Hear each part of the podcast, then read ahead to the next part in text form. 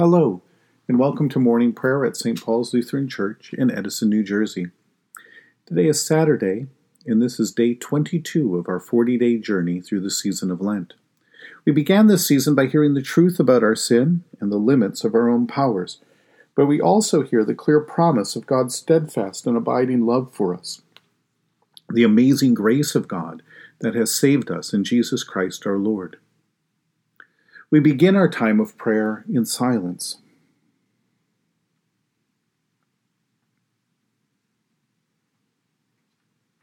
In the name of the Father, and of the Son, and of the Holy Spirit. Amen.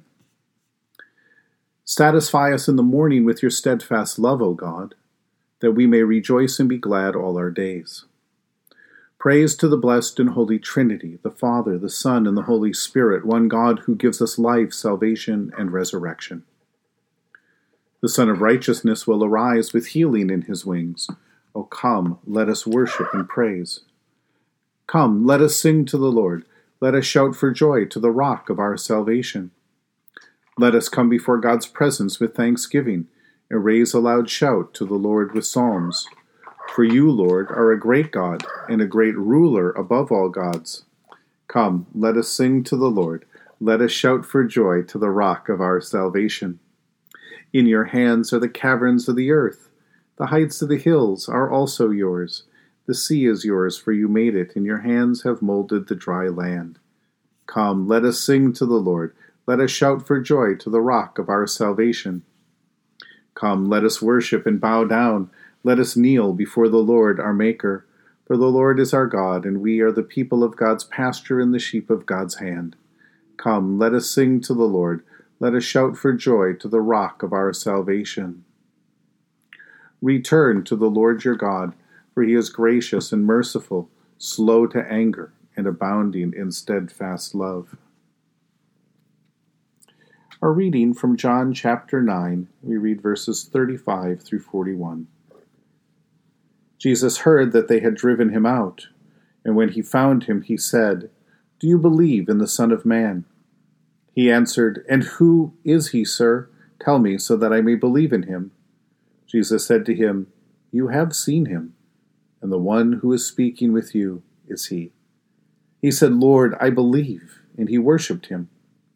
Jesus said, I came into the world for judgment, so that those who do not see me see may see, so that those who do not see may see, and those who do see may become blind. Some of the Pharisees who were with him heard this and said to him, Surely we are not blind, are we? Jesus said to them, If you were blind, you would not have sinned. But now that you say, We see, your sin remains.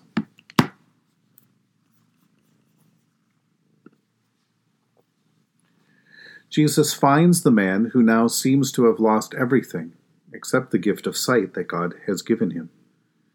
He has come to faith in Jesus even without seeing him, but but now, here at the end of the story, he sees Jesus fully because Jesus shows him who he truly is.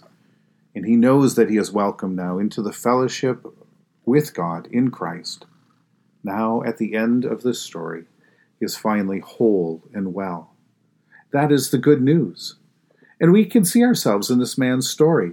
We are born spiritually blind, but through water and the word in baptism, following God's commands, and with the grace of God, our eyes are, are opened and we see by faith. And through the word, we come to see Jesus and the great gift that he has given us through his death and resurrection, even though we do not see him or know him face to face with our own eyes. We know where he has come from, we know where he is. And yet we hold on to faith, to God's promise that we will soon see Him in His glory, and our faith will find its fulfillment in God's love and faithfulness to us. For those of us who lose everything for the sake of the good news, we receive more than we could ever imagine as a gracious gift from our loving God through Christ our Lord. In this story, the Pharisees, though, cling tightly to their blindness refusing to see and trust what is plainly set before their eyes. That Jesus is the one sent from the Heavenly Father to bring light and life to the world, just as God has promised. They cannot see it because they will not believe. They will not accept God's word. They will not trust in Jesus. They will not let go of their own ideas, their own ways.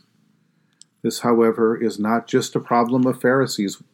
We can also see ourselves in the stubborn resistance of the Pharisees. When we cling too tightly to our own ideas of what is right, what is wrong, our own ideas about how things should go, our own demands and expectations that God act in this way or that way, when we turn away from God. What is maybe most unsettling for us about the Pharisees is how they miss God by doing what they believe and passionately believe is right.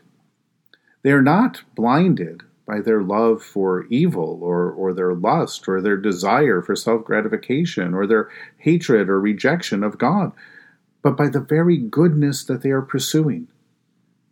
In many ways, that describes us too. Perhaps there is no more difficult word to hear than this one that Jesus speaks at the end of the story. He is not punishing or condemning the Pharisees who say, We see, he is telling them that their sight keeps them from receiving the gift of God that Jesus is and the gifts of God that Jesus brings. And so it is no sight at all. When we turn to confess that we are truly, like the man in the story, a people born blind to God and God's will and God's ways, a people without faith, begging for help, asking for mercy, we can finally, at last, receive God's gift of sight, faith in Jesus Christ, the light of the world, the life of the world, the Savior of the world. When we confess our blindness, we can finally sing, I once was lost, but now am found, was blind, but now I see. In the tender compassion of our God, the dawn from on high shall break upon us.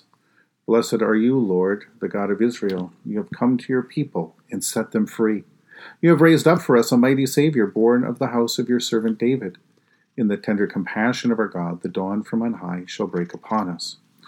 Through your holy prophets, you promised of old to save us from our enemies, from the hands of all who hate us, to show mercy to our forebears, and to remember your holy covenant.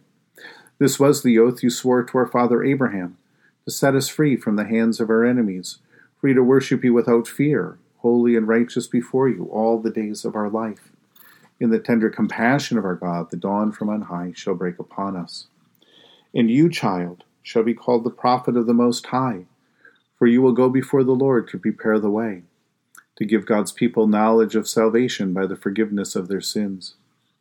In the tender compassion of our God, the dawn from on high shall break upon us, to shine on those who dwell in darkness and the shadow of death and to guide our feet into the way of peace. In the tender compassion of our God, the dawn from on high shall break upon us. The Lord be with you. Let us pray. Mighty God of mercy, we thank you for the resurrection dawn, bringing the glory of our risen Lord who makes every day new. Especially we thank you for the sustaining goodness of your creation for the new creation in Christ and all gifts of healing and forgiveness, for the gift of relationship with others, for the communion of faith in your church. For what else are we thankful this morning? Merciful God of might, renew this weary world. Heal the hurts of all of your children, and bring about your peace for all in Christ Jesus, the living Lord. Especially we pray for those who govern the nations of the world for people in countries ravaged by strife or warfare, for all who work for peace and international harmony, and for all who strive to save the earth from carelessness and destruction, for the Church of Jesus Christ in every land. For what else do we ask the Lord?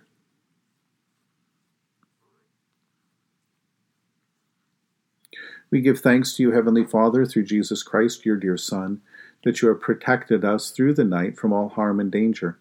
We ask that you would also protect us today from sin and all evil, so that our life and our actions may please you. Into your hands we commend ourselves, our bodies, our souls, and all that is ours, Let your holy angels be with us, so that the wicked foe may have no power over us. Lord, remember us in your kingdom and teach us to pray. Our Father who art in heaven, hallowed be thy name.